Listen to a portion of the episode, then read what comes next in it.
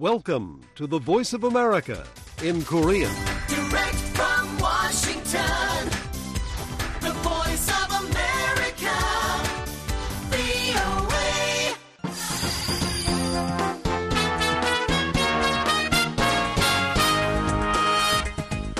여러분 안녕하십니까? 여기는 미국의 수도 워싱턴에서 보내드리는 VOA 방송입니다. 지금부터 VOA 저녁 방송을 시작하겠습니다. VOA 방송은 매일 새벽 2시부터 3시까지, 그리고 매일 아침 4시부터 6시까지, 또 저녁 8시부터 자정까지 세 차례 보내드립니다. VOA 방송은 객관적이고 공정하며 포괄적인 한반도와 미국 그리고 세계 소식과 함께 각종 정보와 교양, 오락 등 다양한 프로그램을 전해드리고 있습니다.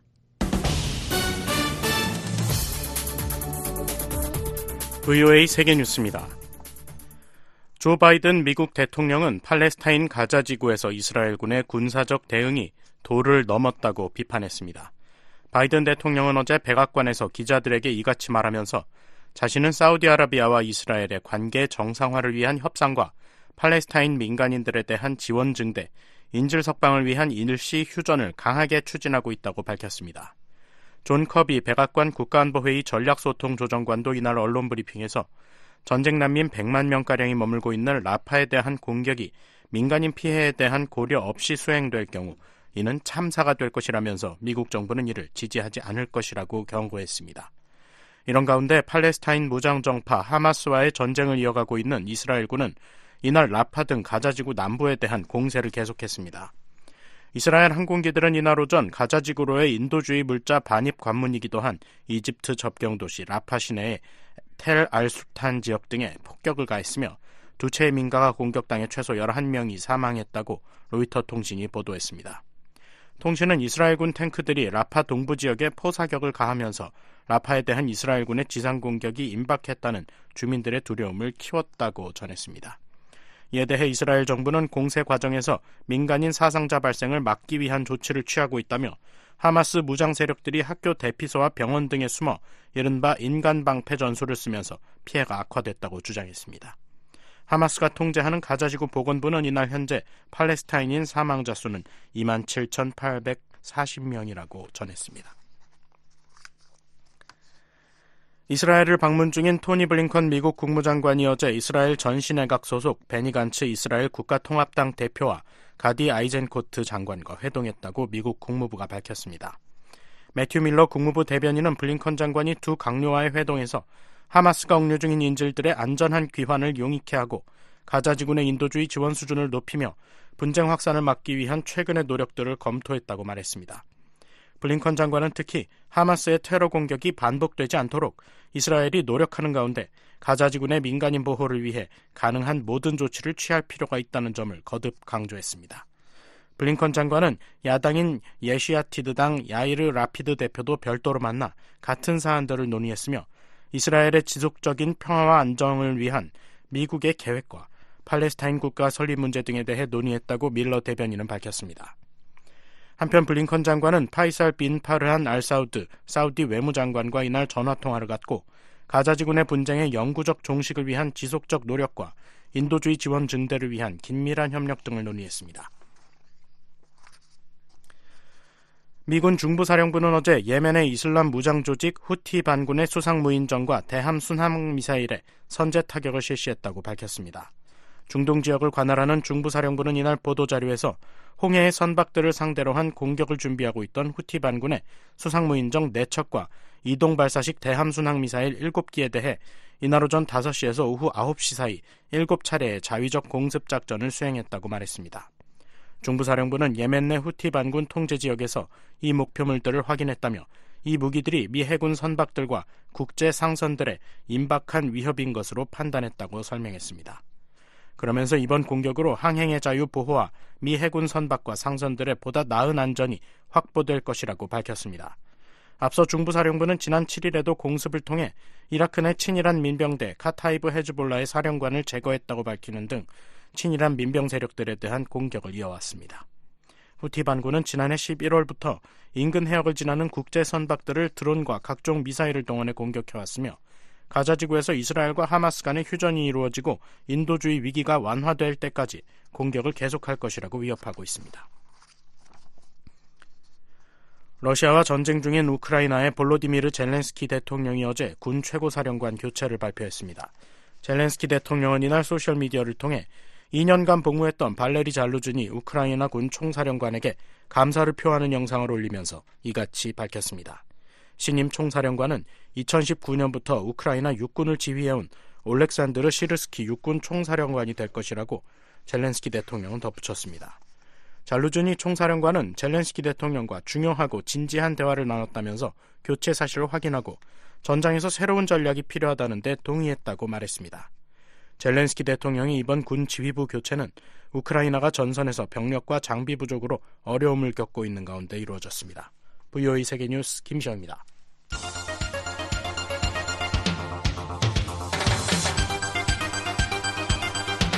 VOA News Today. 여러분 안녕하십니까?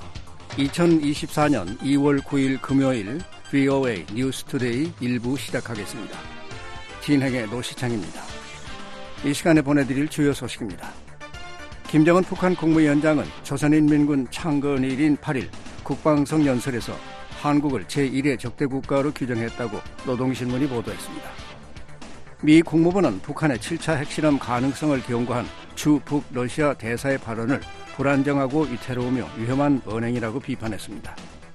미국의 일부 전문가들이 잇따라 한반도 전쟁 위기설을 제기한 가운데 미 국방부는 북한의 임박한 공격 징후는 없다고 밝혔습니다. 내일 북한 날씨 전 지역 맑고 가끔 구름이 끼겠습니다. 아침 최저 기온 영하 21도에서 영하 2도, 낮 최고 영하 7도에서 영상 8도입니다. 바다의 물결은 동해 서해 앞바다 모두 0.5 내지 1m로 일겠습니다. 첫 소식입니다. 김정은 북한 국무위원장은 한국을 제1적대국이라고 규정하고 유사시 한국 영토 점령을 국시로 결정했다고 밝혔습니다.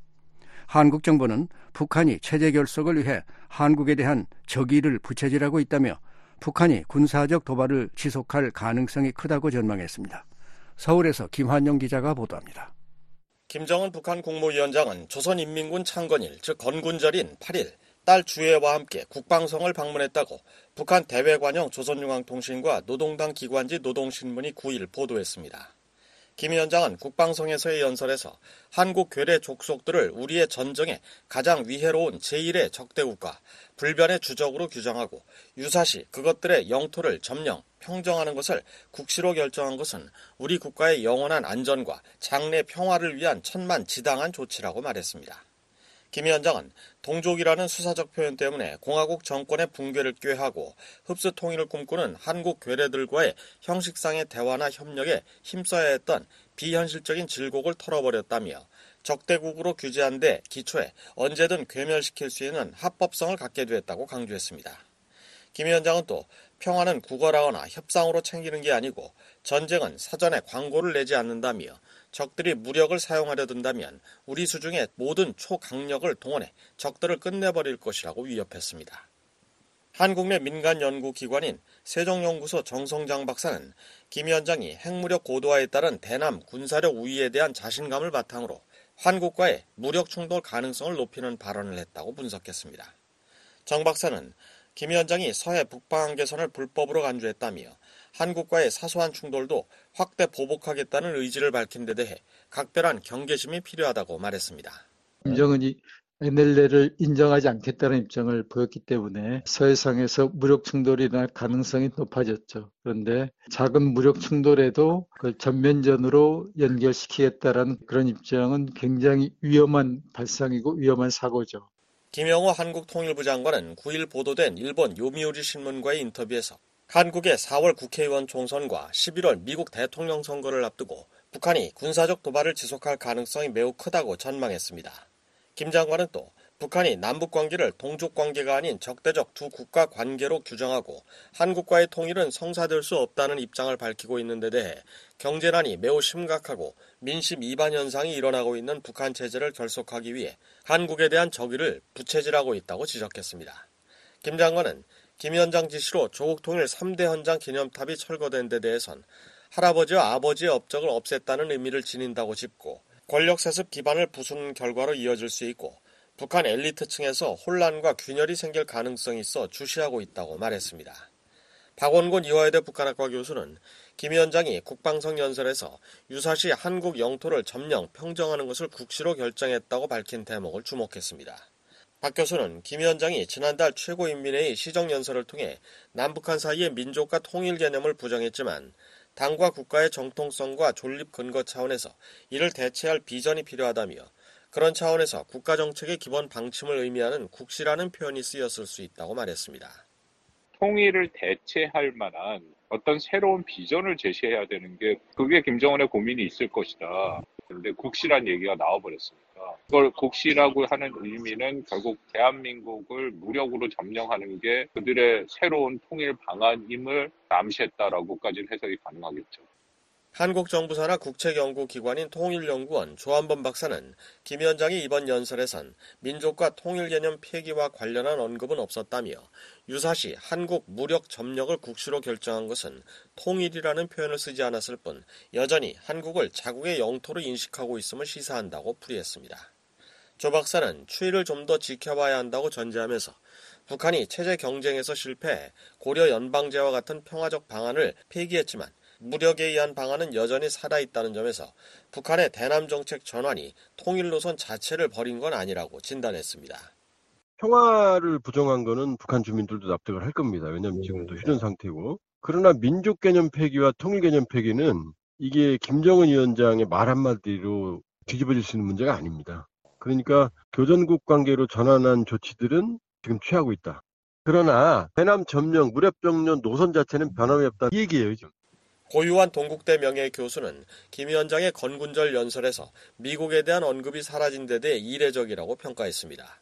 고 명예 교수는 북한이 한국 정부의 강경한 대북 정책과 주요 당국자들의 대북 발언들을 주시하면서 핵무력을 앞세워 자기를 건드리지 말라는 위협을 하는 양상이라고 말했습니다. 고명의 교수는 북한이 미국이 아닌 한국을 제일 적대국으로 규정하면서 미국을 언급하지 않은 것은 한국과의 두 국가 관계를 전제로 미국과는 소통의 여지를 살려놓는 새로운 차원의 통미봉남 전술이 기자에 깔려 있는 것으로 보인다고 진단했습니다. 남쪽을 의식하지 않고 이제는 분리시켜서 남쪽을 적으로 따돌려 놓고 나머지 과거의 적대 국가들과 관계를 좀 풀어나가겠다는 그런 전략 구도는 기본으로 깔려 있는 것 같아요.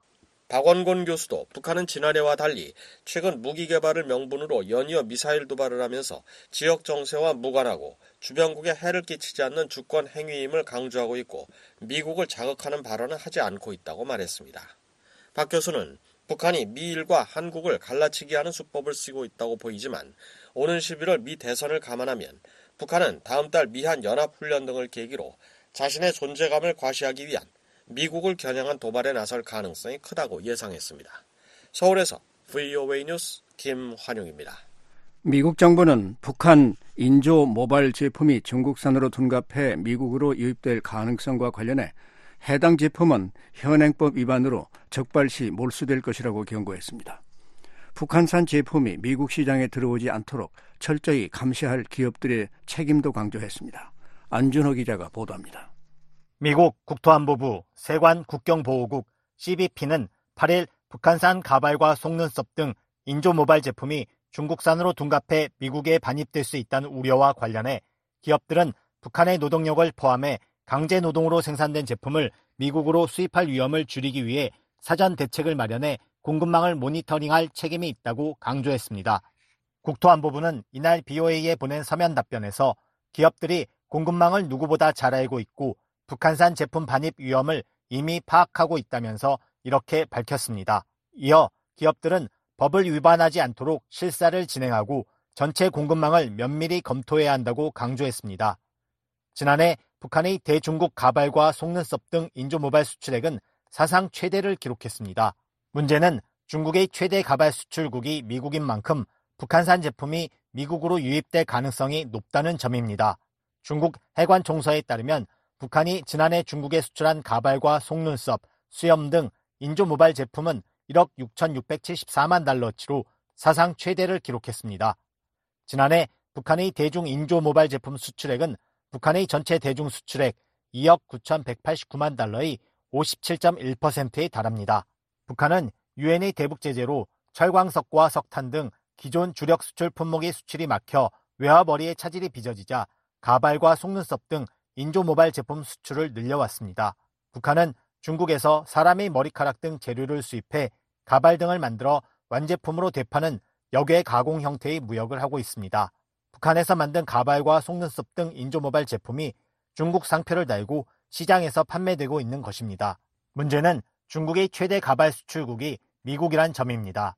해관 청소에 따르면 지난해 중국의 가발 등 인조 모바일 제품의 수출액은 55억 3,429만 달러로 이 가운데 대미 수출액은 전체의 51.3%인 28억 4,143만 달러에 달합니다. 이 때문에 북한의 인조 모바일 제품이 중국 상표를 달고 미국에 유입될 수 있다는 우려가 꾸준히 제기돼 왔습니다.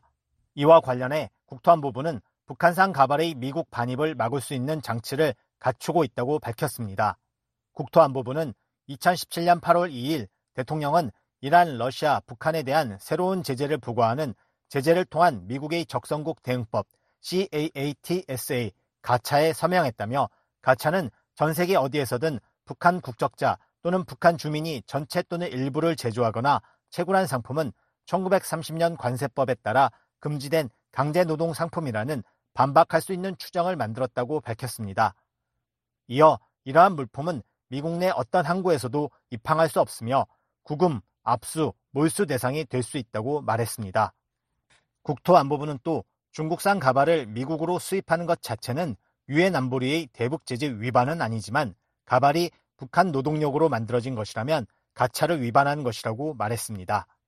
현재 유엔 안보리는 북한의 가발 수출에 특별한 제약을 두지 않고 있습니다. 다만 미국과 한국 등 여러 나라는 별도의 허가를 받지 않은 북한산 물품에 대한 수입과 재판매 등을 독자 제재에 의거해 금지하고 있습니다. 최근엔 북한이 해외에 파견한 북한 노동자의 강제 노동 등을 통해 벌어들인 외화를 핵과 미사일 등 대량 살상 무기 프로그램에 전용하는 것을 막기 위해 대북 제재 조치를 강화하고 있습니다. 국토안보부는 또 세관 국경보호국 CBP는 가발 수입 업체가 참고할 수 있도록 CBP 강제노동 웹사이트에 가차 관련 정보를 제시했다고 설명했습니다. 미국으로 수입되는 중국산 가발의 출처를 조사할 필요가 있다고 생각하느냐는 질의에는 세관 국경보호국은 구체적인 조사나 법 집행 방식에 대해서는 구체적으로 언급하지 않는다면서도 세관 국경보호국은 가차 위반 혐의를 조사한다고 밝혔습니다. 전문가들은 북한산 제품이 중국산으로 둔갑해 미국으로 유입될 가능성이 상존하는 만큼 기업들이 공급망을 철저히 관리해야 한다고 지적했습니다. 트로이 스탱고론 한미경제연구소 선임국장은 8일 BOA와의 전화통화에서 북한산 제품이 중국이나 다른 상표를 달고 미국으로 유입될 가능성은 항상 있다면서 이는 기업이 공급망을 관리하며 공급업체를 검사하고 하청업체가 북한 노동력을 사용하지 않는지 확인하는 데 달려 있다고 말했습니다. There's always the possibility that North Korean goods could enter the United States under the Chinese or other label. 스탠 거론 선임 국장은 기업들은 하청업체와 공급망이 회사의 윤리 기준을 충족하는지 확인하기 위해 취할 수 있는 조치가 있다고 설명했습니다. 시설 점검과 거래처와의 신뢰관계 구축, 공급품의 출처와 처리 위치를 추적할 수 있는 기술 개발 등을 통해 북한산 제품이 유입될 위험을 줄일 수 있다는 것입니다. 이런 노력을 게을리할 경우 기업은 막대한 손해를 입을 수 있습니다. 미 관세국경보호국은 2022년 12월 27일 보도자료를 통해 북한 노동력을 사용해 제조된 중국산 제품들을 미국의 모든 입국항에서 압류하고 있다고 밝혔습니다. 압류 대상은 징더무역, 릭신식품, 저장 선라이즈 의류그룹 등 세 곳의 중국 업체에서 생산된 제품들이었습니다. 당시 조치는 이들 업체들이 공급망에서 북한 노동력을 사용하면서 미국의 제재를 통한 적성국 대응법, 가차를 위반했다는 혐의가 CBP 조사 결과 드러난 데 따른 것이었습니다. 또한 캘리포니아 오클랜드의 엘프 코스메틱스사는 2012년부터 약 5년간 중국 소재 두 개 납품업자로부터 수입한 인조 속눈썹에 북한산 재료가 포함된 사실이 드러난 바 있습니다. 이에 따라 미 재무부는 2019년 엘프사에 약 100만 달러의 벌금을 부과했습니다. VOA 뉴스 안준호입니다. 미 국무부는 북한의 7차 핵실험 가능성을 경고한 주북 러시아 대사의 발언을 비판하며 동맹과의 긴밀한 공조를 강조했습니다. 러시아가 최근 동결됐던 북한 자금을 일부 해제했다는 언론 보도와 관련해서는 깊은 우려를 표명했습니다. 함지하 기자가 보도합니다. 베단트 파텔 국무부 수석 부대변인은 8일 정례 브리핑에서 최근 러시아가 북한의 7차 핵실험 가능성을 제기한 데 대한 논평 요청에 이런 종류의 수사는 우리가 믿을 수 없을 정도로 불안정하고 위태로우며 위험하다고 생각하는 행동의 또 다른 예시일 뿐이라고 말했습니다. This kind of rhetoric is uh, just another example of the kind of behavior that we uh, believe to be just 이어 미국은 북한에 대해 어떠한 적대적인 의도도 갖고 있지 않으며 전제 조건 없이 북한과 계속 관여할 용의가 있다는 점을 거듭 밝혀왔다고 강조했습니다. 그러면서 우리는 동시에 한국, 일본이 포함된 3자는 물론 다른 동맹 파트너와 함께 최선의 대북 관여 방법과 북한의 공격적이고 불안정한 행동에 대한 억제 방안에 대해 계속해서 긴밀히 협의할 것이라고 밝혔습니다. We simultaneously will continue to consult closely with uh, the Republic of Korea and Japan trilaterally. 앞서 알렉산드르 마체고라 주북 러시아 대사는 7일 타스 통신과의 인터뷰에서 올해 한반도 전쟁 발발 여부는 미국에 달렸다며 미국이 계속 도발적인 조치를 취하면 북한이 7차 핵실험을 감행할 수 있다고 주장했습니다. 또한 북한에서 추가 핵실험이 이뤄질지 여부는 한반도에서의 군사 정치적 상황이 어떻게 펼쳐지느냐에 달렸다며 미국을 압박했습니다. 파텔 부대변인은 최근 러시아가 북한 자금 동결을 일부 해제했다는 언론 보도와 관련된 질문에는 물론 그것은 우리가 깊이 우려하는 사안이라고 답했습니다. Of course, it is something that we are deeply concerned about, uh, not just this specific event, but uh, we've spent a good amount of time in this briefing. 이어 이번 특정 사건이 아니더라도 우리는 이 자리에서 북한과 러시아의 관계를 언급하는데 많은 시간을 할애했다며 그에 대한 명확한 기록이 계속 쌓이고 있다고 지적했습니다. 그러면서 앞서 언급한 것처럼 우리는 이런 종류의 공격적인 행동에 대한 최선의 억제 방안을 놓고 동맹 파트너와 계속해서 긴밀히 협의할 것이라고 덧붙였습니다. 앞서 미국 뉴욕타임스 신문은 지난 6일 보도에서 러시아가 유엔 제재로 동결된 북한 자금 약 900만 달러를 해제했다고 전한 바 있습니다. VOA 뉴스 함지하입니다. 러시아가 유엔 대북 제재로 동결된 북한 자금 일부를 해제한 것으로 드러났지만 북한의 국제 금융망 접근에 큰 도움이 되지는 않을 것이라고 제재 전문가들이 평가했습니다. 그럼에도 러시아의 제재 위반에 대한 규탄과 해당 은행에 대한 서방의 강력한 제재는 필요하다고 강조했습니다. 조은정 기자가 보도합니다. 대북 제재 전문가인 에런 아놀드 영국 합동군사연구소 연구원은 러시아가 북한의 동결 자금을 해제한 데 대해 러시아와 북한의 은행 관계가 완전히 새로운 것은 아니지만 어쩌면 더 뻔뻔스러워졌다고 볼 수 있다고 평가했습니다.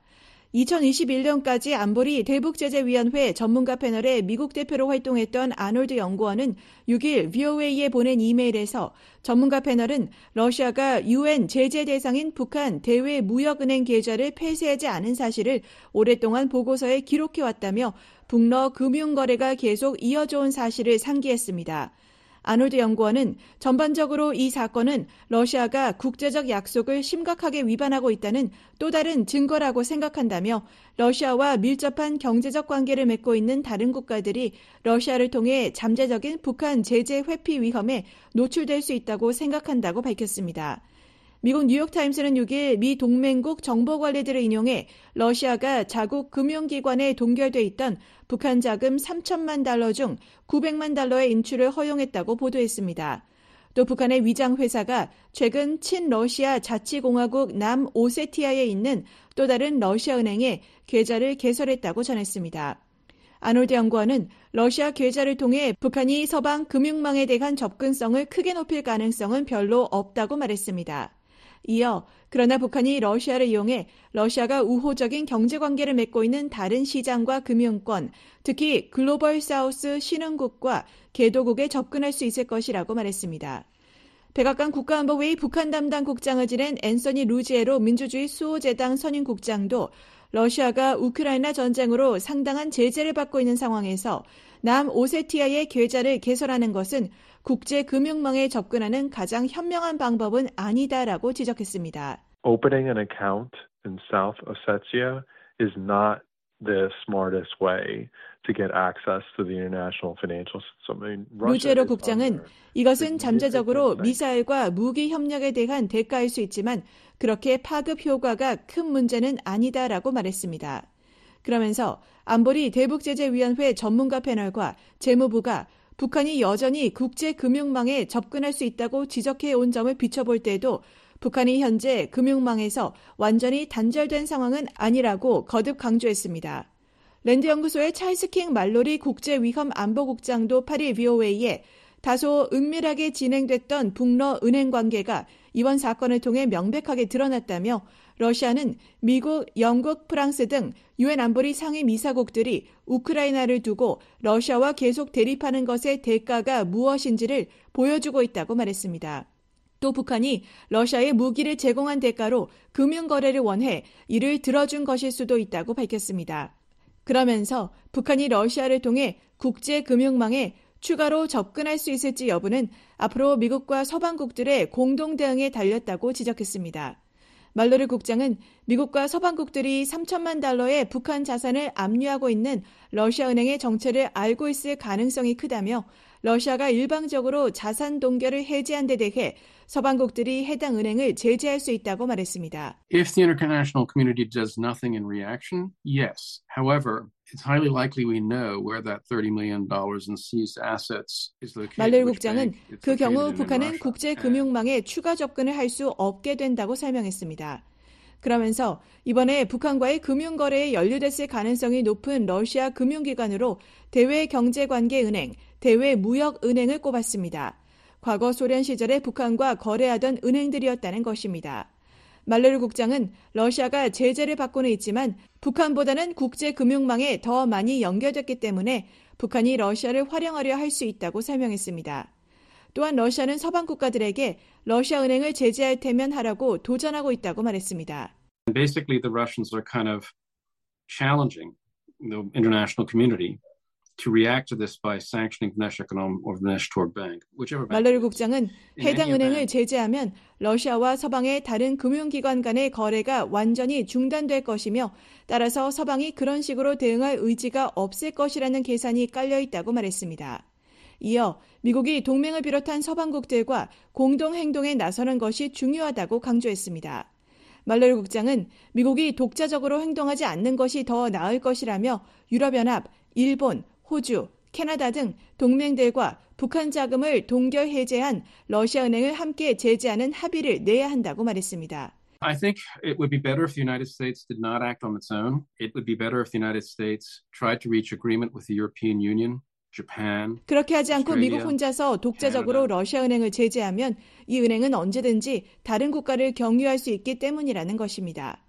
말로르 국장은 러시아가 북한과 이번에 금융 거래를 한 것은 국제사회에 대한 일종의 괴롭힘이라면서 대북 제재와 같이 국제사회가 신경 쓰는 부분을 건드리면서 우크라이나에 대한 협력의 대가를 높이겠다고 선포하는 것이라고 말했습니다.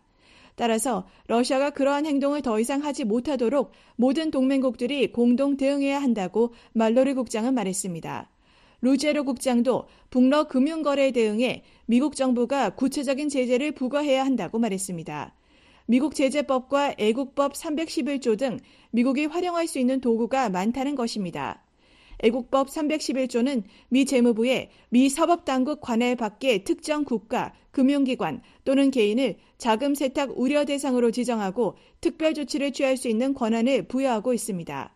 특별 조치에는 보고 의무 개선에서 해당 기관과의 전면 거래 금지에 이르기까지 다양한 내용이 포함됩니다. They wanted to.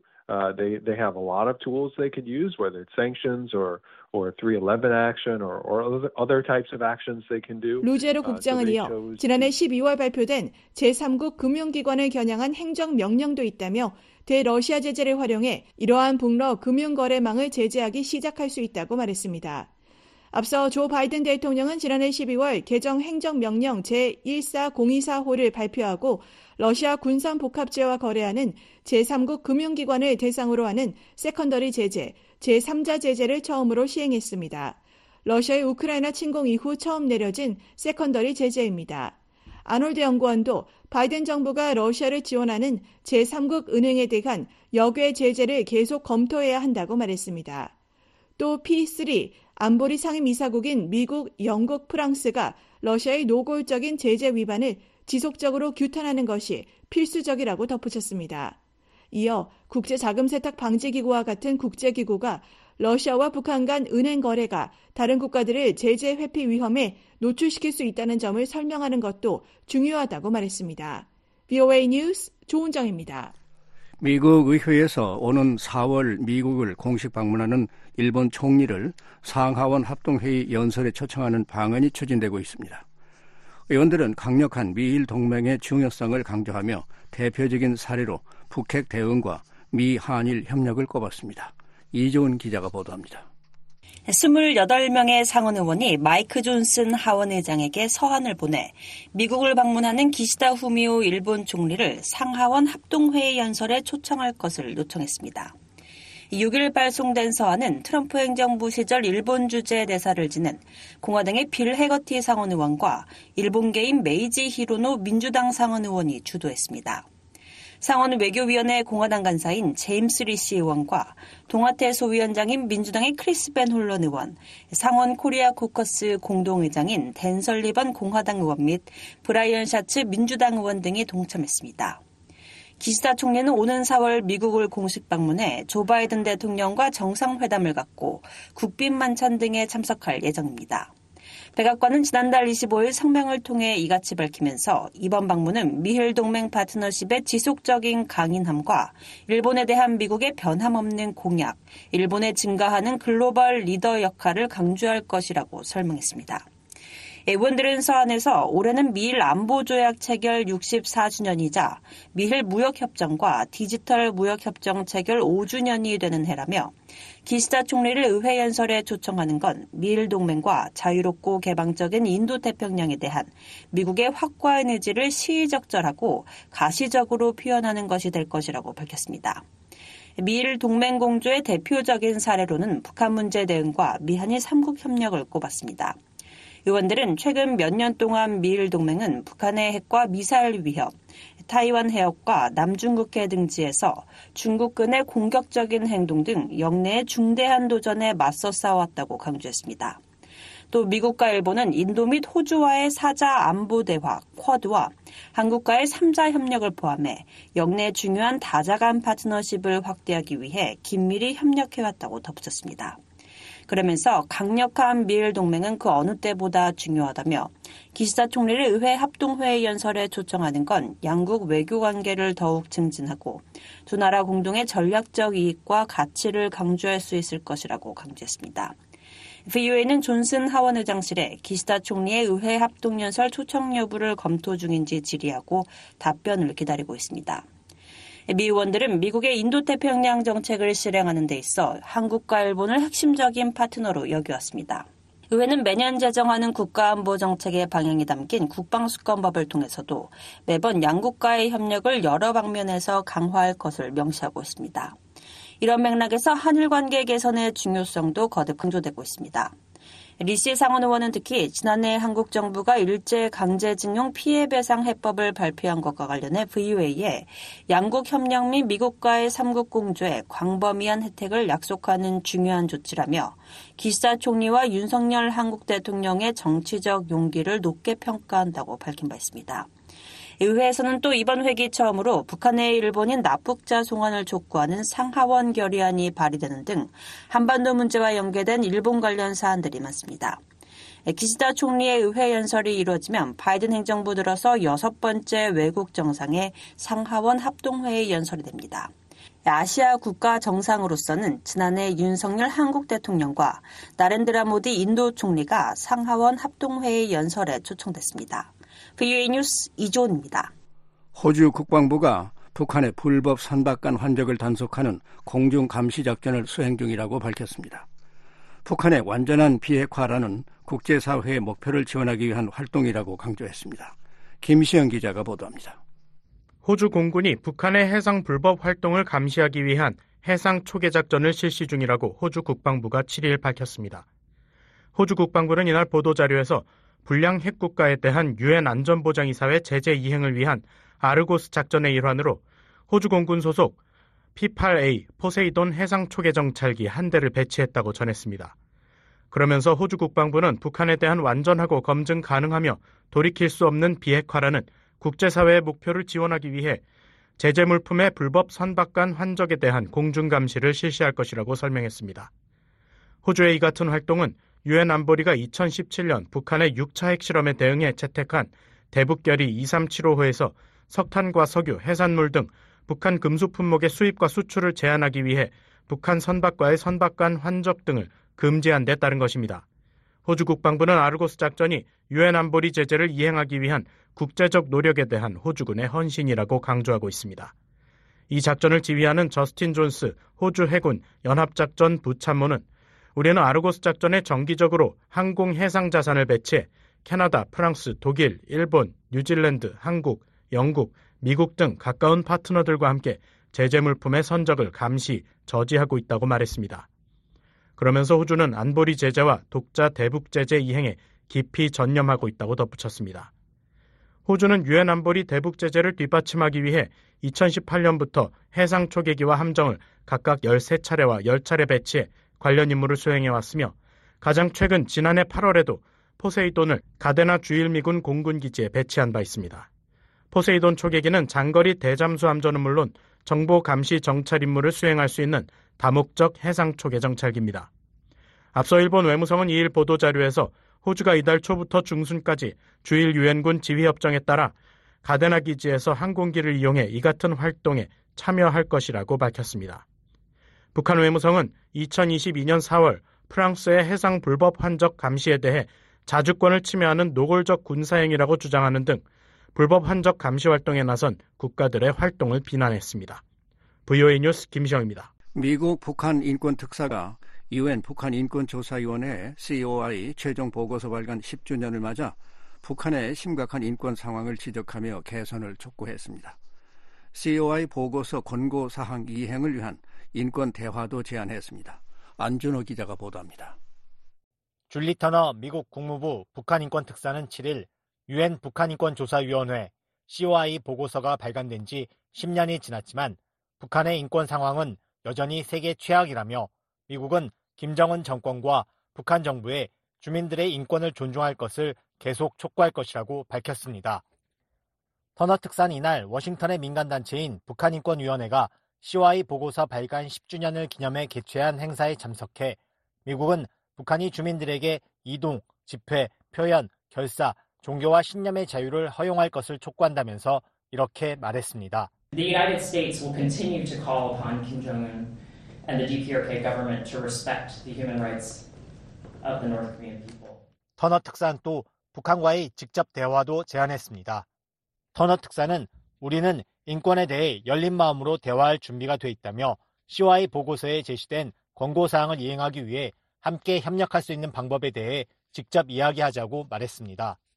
터너 특사는 이날 400쪽 분량의 COI 보고서를 들어보이며 이 보고서는 인권 존중을 개선하고 북한 주민의 복지를 증진하는 방법에 대한 세심한 문서와 구체적인 권고로 강력한 힘을 발휘했고 북한의 인권 상황이 세계 최악이라는 국제사회의 공감대를 더욱 공고히 했다고 말했습니다.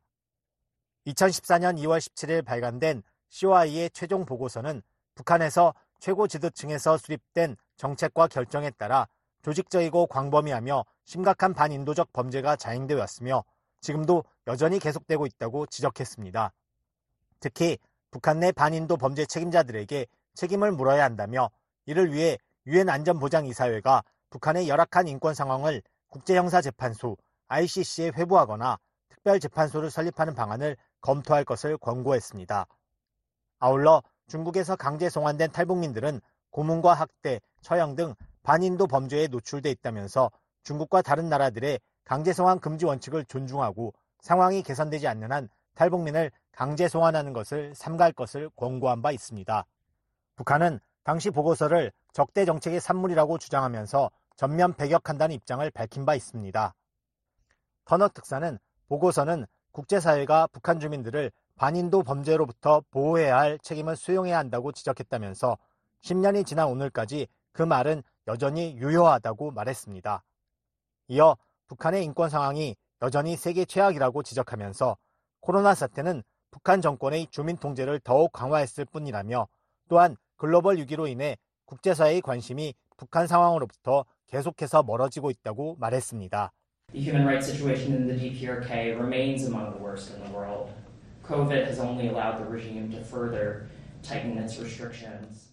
터너 특사는 COI의 권고를 어기고 계속해서 탈북민을 강제 북송하는 중국에 대해서도 미국은 중국을 포함한 모든 유엔 회원국이 강제 송환 금지 원칙을 준수할 것을 지속적으로 촉구하고 있다고 밝혔습니다. 아울러 국제사회는 또한 다가오는 유엔 인권이사회 회의와 인권이사회에서 논의되는 연례 북한 인권 결의안 그리고 올해 말 북한에 대한 보편적 정례 인권 검토 UPR을 통해 책임 있는 조치를 압박할 수 있는 기회가 있다고 말했습니다. UPR은 유엔 인권이사회가 193개 모든 유엔 회원국의 인권 상황을 4년 6개월마다 검토하는 제도입니다. 북한은 지난 2019년 5월 열린 3차 UPR 심의에서 87개 유엔 회원국으로부터 총 262개의 인권 개선 권고안을 받은 바 있습니다.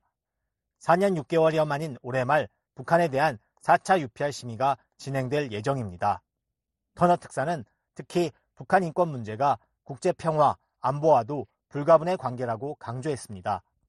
이어 우리는 현재 벌어지고 있는 상황을 주시하고 있다면서 모든 북한 주민들의 존엄과 복지를 증진하고 인권 존중을 증진하기 위해 계속 노력할 것이라고 말했습니다. 화상으로 이날 행사에 참석한 마이클 커비 전 COI 위원장은 10년 전 COI는 북한에서 심각한 반인도 범죄가 발생했다는 설득력 있는 증거를 발견해 유엔 안보리가 이 문제를 국제형사재판소 ICC에 회부해야 한다고 권고했지만 아직 이행되지 않았다고 지적했습니다. What has not been implemented has been the reference of the matter by the Security Council to the International Criminal Court. 커비 전 위원장은 특히 COI 보고서의 권고 사항을 실행할 동력은 문재인 정부의 기대감 때문에 둔화됐다면서 문 정부는 북한이 우호적 관계를 다시 정립하기 위해 한국과 협력하고 노력해서 실질적으로 관계 진전으로 이어질 수 있다고 기대했지만 안타깝게도 그렇지 못했다고 지적했습니다. And the momentum towards action on the report of the Commission of Inquiry was slow. 커비 전 위원장은 인권 개선을 위한 동력을 회복하려면 인권 문제와 평화, 안보가 밀접한 연관성이 있다는 것을 한국과 국제사회가 깨달아야 한다고 말했습니다. 또 북한 주민에 대한 정보 유입의 중요성도 강조했습니다. 커비 전 위원장은 위험과 잔인성, 인권 박탈에 대한 해독제는 북한 주민들이 북한 관리와 정부에 책임을 물을 수 있는 지식을 갖추는 것이라며 세계 인권의 역사를 보면 우리는 진보가 가능하다는 것을 알 수 있으며 북한 주민들의 인권 진전에 대한 믿음과 결의를 결코 잃지 말아야 한다고 말했습니다. 화상으로 참여한 한국의 이신화 북한 인권 국제협력 대사는 COI 보고서는 북한의 조직적인 인권 유린을 반인도 범죄로 명확히 규정하고 책임 규명과 처벌, 안보리에서의 공식 논의, 최고 지도자를 포함한 북한 지도자의 국제형사재판소 회부 등 국제사회에 분명한 의무를 부과했다고 말했습니다. 이어 그러나 남북 관계와 비핵화 협상에 초점을 맞춘 한국과 미국의 정치적 우선순위가 2017년부터 2019년까지 인권 문제를 덮어버렸다고 지적했습니다. It categorically defined systemic human rights abuses in North Korea's crimes against humanity, setting forth a clear mandate for accountability. 이 대사는 이어 우크라이나와 가자 지구 상황과 같은 글로벌 위기가 북한 문제를 덮어버릴 위험이 있지만 이것이 잊혀진 위기가 돼서는 안 된다며 북한 인권 문제를 국제 문제로 이슈화하고 북한의 군사적 위협과 인권 침해 사이의 연관성을 강조해야 한다고 말했습니다. 이날 행사에 참석한 로버트 킹 전 국무부 북한 인권 특사와 로베르타 코엔 전 국무부 인권 담당 부차관보는 유엔 안보리에서 중국과 러시아가 북한의 인권 침해 문제를 국제형사재판소에 회부하는 것을 막는 등 쉽지 않은 상황이지만 북한 인권 개선을 위한 노력을 포기해서는 안 된다고 강조했습니다. BOA 뉴스 안준호입니다. 북한 인권 운동이 시작된 지 거의 30년이 돼가면서 인권 단체들도 세대 교체가 진행 중입니다. 1세대가 광범위하게 기록한 보고서를 바탕으로 첨단 기술을 동원한 시각화, 국제법에 대한 전문성, 유창한 영어로 무장한 청년들이 북한 인권 캠페인을 창의적으로 주도하고 있습니다. 최근 국무부가 워싱턴에서 주최한 회의에 참석한 전환기 정의 워킹그룹 신희석 법률 분석관, 최근 북한 인권정보센터 센터장에 취임한 송한나 씨, 북한 인권시민연합의 이지훈 캠페인 팀장, 그리고 코리아 퓨처의 강혜주 디렉터도 그런 대표적 청년 전문가들입니다. 북한 인권운동의 새로운 방향과 전략을 제시하고 있는 네 사람을 김영건 기자가 인터뷰했습니다. 한국에서 북한 인권운동 역사를 보니까 이제 1996년이죠. 북한 인권 시민연합이 처음으로 이제 설립되면서 이제 시작이 됐고 이렇게 보니까 한 28년이 지났는데요. 1세대들 중에는 벌써 돌아가신 분도 계시고 그리고 최근 들어서 캠페인하는 트렌드는 많이 바뀐 것 같아요. 그래서 이렇게 보셨을 때 음, 과거에 비해서 최근 들어서 좀 어떤 좀 새로운 세대가 들어서면서 바뀐 북한 인권운동 좀 어떻게 좀 표현할 수 있을까요? 네, 감사합니다. 네. 어, 일단 뭐 여러 가지 아, 뭐 이제 물론 이제 과거에 했던 거에서 완전히 뭐 단절돼서 새롭게 이게 진행이 되는 건 아니기 때문에 그 어떻게 보면 연속성상에 놓여 있다고는 보는데 아무래도 이제 그 운동 역사가 20년, 30년 되다 보니까 그 이제 좀 새로운 시도들이 많이 나오는 것 같고요. 네. 예를 들어서 뭐 저희 같은 경우는 좀 이제 그런 그 tech 쪽에 처음에 시작할 때부터 아까 말씀드렸지만 이제 구글 어스 같은 이제 어, 그런 이제 기술을 활용을 해서 단순히 이제 그 피해자분들의 그 구술 진술을 적는 거 플러스 어 이제 어디서 이제 공개 처형을 목격했는지 어 아니면 이제 그 유해가 어디 이제 외장이 됐는지 어 이제 그런 내용까지 좀 이제 그 좀 더 한 단계 더 많은 정보를 지리 정보를 어 수집하는 좀 그런 시도를 좀 하고 있고요. 그리고 마찬가지로 그 뭐 과거에도 그랬지만 이제 유엔이라던가 다른 이제 국제 무대, 무대에서 그 북한 인권 문제를 제기하려면은 그 이제 아무래도 국제법에 근거를 해서 어 이제 한국법을 거기 들이댈 수는 없으니까 어 그런 국제 기범을 많이 인용하게 되는데 어 과거에는 아무래도 이제 이런 전통적인 인권 조약이라던가 뭐 자유권 규약이나 사회권 규약 같은 그런 이제 인권 기본 인권 조약에 근거한 이제 인권 침해 조사 문제 제기가 많았었는데 특히 COI 보고서에서 어 이제 반인도 범죄에 대한 이제 그 어, 북한 상황에 대한 반인도 범죄가 확립이 됐기 때문에 그 이후로는 이제 그 국제 인권법뿐만 아니라 이제 국제 형사법 즉 네. 이제 개인의 형사 책임을 물을 수 있는 것까지 좀 음. 조사 확대된 게 아닌가 어, 그렇게 예. 경향이 보입니다. 그 테크놀로지 얘기하셨는데 그 코리아 퓨처 한미래도 어, 북한 구금 시설에서 고문을 받는 사람들에 대해서 3D 영상으로 제작한 것 같은데요. 그런 게 좀 과거랑 좀 다른 트렌드 같은데 어떤가요? 네, 우선 제가 말씀 말씀을 드리고자 하는 거는 저희뿐만 아니라 다른 단체도 엄청나게 새로운 시도를 하고 있는데 일단 시각화가 시각화를 하는 게 엄청나게 새로운 트렌드라고 생각을 해요. 그리고 저희 같은 경우에는 그 영국의 그 Forensic Architecture라는 firm인데 그쪽에서 인권 분야에서 그 건축가들이 내부 구조를 이렇게 그 네. 건축 네. 모, 3D 모델링으로 통해서 이런 인권 침해에 대해서 조사도 하고 그리고 그 캠페인도 하는 방식을 저희가 그 본받아서 음. 어 저희가 그 연구 그 조사하는 그런 구금 시설을 진술과 저희가 인터뷰이들 통해서 받은 그런 다이어그램을 통해 가지고 3D 모델링을 저희가 그 만들려고 시도를 해봤고요. 그게 물론 100% 정확하다고는 말씀을 못 드리지만 최대한 그 많은 진술들과 다이어그램을 통해서 저희가 축적한 내용을 시각화하려고 네. 한 어, 노력이다 보니 저희가 뭐 이렇게 감사하게도 뭐 여러 미디어에서 관심을 받게 음. 되었고 이게 어, 북한 인권에도 좀 더 관심을 어, 가져올 수 있다고 생각을 합니다. 네. 앞서 말씀 나왔듯이 북한 인권 활동의 역사를 본다면 저희한테 가장 큰 거는 2014년에 나온 COI 보고서라고 볼 수 있을 것 같아요. 저는 COI 보고서가 아니었다면 이만큼 관심을 가졌을까에 대한 음. 어, 생각도 많이 하게 되는 것 같아요. 그래서 저희가 뭐 세대 다음 세대라고 얘기했었을 때 선배들의 이런 기록화 작업이 없었었다면 음. 이 자리에 없었을 것 같다는 생각도 많이 들고 있고 있고 앞으로는 이제 다양한 방법으로 그냥 아 북한 실태가 나쁘다가 아니라 그럼 이거에 대해서 우리가 어떤 액션을 취할 수 있을지가 저희 세대의 음. 이 앞으로 해야 될 일이 아닌가라고 네. 생각을 하고 있고 그게 시각화 통해서 할 수도 있고 이제 신석 박사님께서 말씀하신 국제인권법, 국제형사법에 따라서 저희가 증거 수집, 수집하는 부분도 있는 것 같고 네. 또 북한 문제로만 보, 보는 게 아니라 다양한 인권 문제로 봤을 때 어, 이 테마의 북한 주민들의 목소리를 어떻게 음.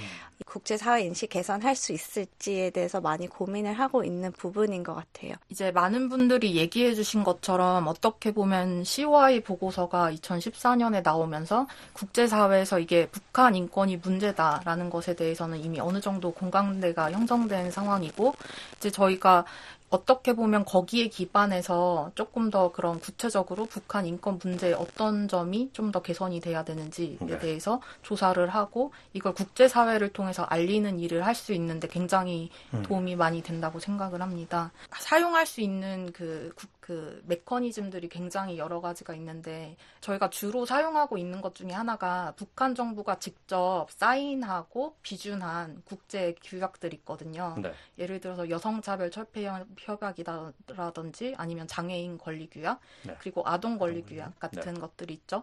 그래서 한 가지 이제 또 말씀드리자면 이제 그 저희가 제네바에 가서 북한 정부가 어 이런 여성 여성 권리 규약 관련해서 이제 보고할 자기들이 어떤 식으로 어 여성 인권을 개선했다라고 보고서를 냈었는데 이제 저희들이 그 실질적으로 정말 변화가 있었는지 탈북 여성들을 대상으로 음. 조사를 진행하고 이제 그거에 기반해서 북한 정부한테 질문을 하는 형태로 네. 그 실질적으로 어, 이야기를 진행하면서 네. 좀 어, 개선을 요청할 수 있었고, 네, 네 그런 부분들이 확실히 어, COI가 있었기에 가능했다고 음. 생각이 됩니다. 예, 다양한 이제 북한이 비준한 규약들을 이제 조목조목 꼬집어서 제기를 한다든가 그래서 북한이 오히려 이제 좀 당황하게 만든다든가 더 적극적으로 대응하게 한다는 거 그런 것도 좀 새로운 트렌드 같은데 어떤가요? 사실 그 조약기구 활용한 건 그렇게 새로운 건 아니고요. 뭐 이제 어 좀 달라진 거는 이제 특히 작년부터 북한뿐만 아니라 이제 중국에 대해서 그 여성차별철폐위원회에서 중심사를 했을 때 이제 거기에 이제 그 북한권 단체들이 공, 어 이렇게 진정 의견서를 제출하면서 어 그리고 또 이제 그 시민연합의 요한나 같은 경우는 실제 거기 이제 NGO 사전 회의에 참석을 해서 어 발언을 했던 어, 그러면서 이제 이 중국에 대해서도 어, 문제 제기를 하고 있는 게 굉장히 큰 변화인 것 같습니다. 올해 이제 유, 그 지난주 화요일에 있었던 UPR, 중국 UPR 같은 경우도 네. 과거에 이제 그런 한국 NGO, 북한 인권 NGO들이 예, 목소리를 낸 적이 없었는데, 어, 그만큼 이제 북한도 북한이지만 그 이건 사실 COI 보고서에 명시된 내용이거든요. 어 근데 그런 유엔의 그런 이제 특별 절차라던가 뭐 조약 기구 UPR뿐만 아니라 어 이제 어제 있었던 이제 그 여기 미 의회에서의 어 CCC 청문회 같은 경우에도 어 계속 이제 그 중국의 책임에 대해서도 어그 문제 제기를 한 게 중요한 것 같습니다. 솔직히 이제 한국 정부 같은 경우에도 어, 지금까지 그런 탈북민 강제 송환에 대해서 어, 이제 뭐 조용한 외교다. 어, 이제 어, 이제 정부에서는 조용한 외교를 부르고 우리는 이제 눈치 외교라고 이제 부르는데 중국에 대해서 제대로 목소리를 내지 않았거든요. 어, 근데 이제 지난주 화요일에 이, 예, 중 UPR에서 처음으로 이제 우리 정부가 탈북민에 관련된 목소리를 냈다거나 어, 이제 그런 건 굉장히 고무적이고. 네, 지금 굉장히 중요한 얘기를 하신 것 같은데요. 그러니까 네. 예전에는 없던 트렌드인데 이제 이렇게 좀 추세인데, 그러니까 인권 단체들이 전 세계에 있는 NGO들과 연대를 해서 한국의 윤석열 대통령한테 소환을 보내다든가 바이든 대통령에게 소환을 보낸다든가 이런 것도 예전에는 거의 없었던 것 같아요. 그래서 왜 그런가를 좀 봤더니 이 새로운 이제 세대들은 이 외국어 여기 계신 분들 다 영어를 유창하게 잘 하시는 걸로 알고 있습니다만 그렇게 하니까 이제 외국에 있는 인권 NGO들과 바로 실시간으로 이제 의견을 주고받고 소환을 뚝딱 만들어서 이렇게 보낸다든가 어, 그런 추세도 좀 달라진 것 같은데. 저는 그 변화에 대해서는 네. 그 이제는 젊은 세대들은 북한 인권 문제를 그 지역적인 문제로 보는 것이 아니라 좀 더 보편적인 관점에서 인권이라는 측면에서 공감을 하고 여기에 해결하고 싶다라는 의지가 있는 것 같아요. 네. 그래서 어떻게 보면은 그냥 지역으로서가 아니라 그런 보편적인 인권 중에서 어떤 것이 미, 그 지금 침해가 되고 있는지 음. 위주로 해서 그 예를 들어서 강제 실종이라든지 아니면 뭐 여성 인권이라든지 이런 식으로 다양한 나라에서 다양한 인권 단체들이 활동하고 있는데 음. 같이 협력할 수 있는 기반이 있지 않을까 이렇게 네. 생각합니다. 최근 국무부의 초청으로 워싱턴을 방문한 한국의 북한 인권단체 청년 리더들과 함께 북한 인권운동의 세대 교체와 새로운 캠페인 추세 등에 관해 들어봤습니다. 인터뷰에 김영권 기자였습니다. 지금까지 VOA 뉴스 투데이 일부를 보내드렸습니다. 잠시 후에는 미국 정부의 견해를 반영하는 논평 VOA 세계 뉴스 뉴스 투데이 2부가 방송되겠습니다.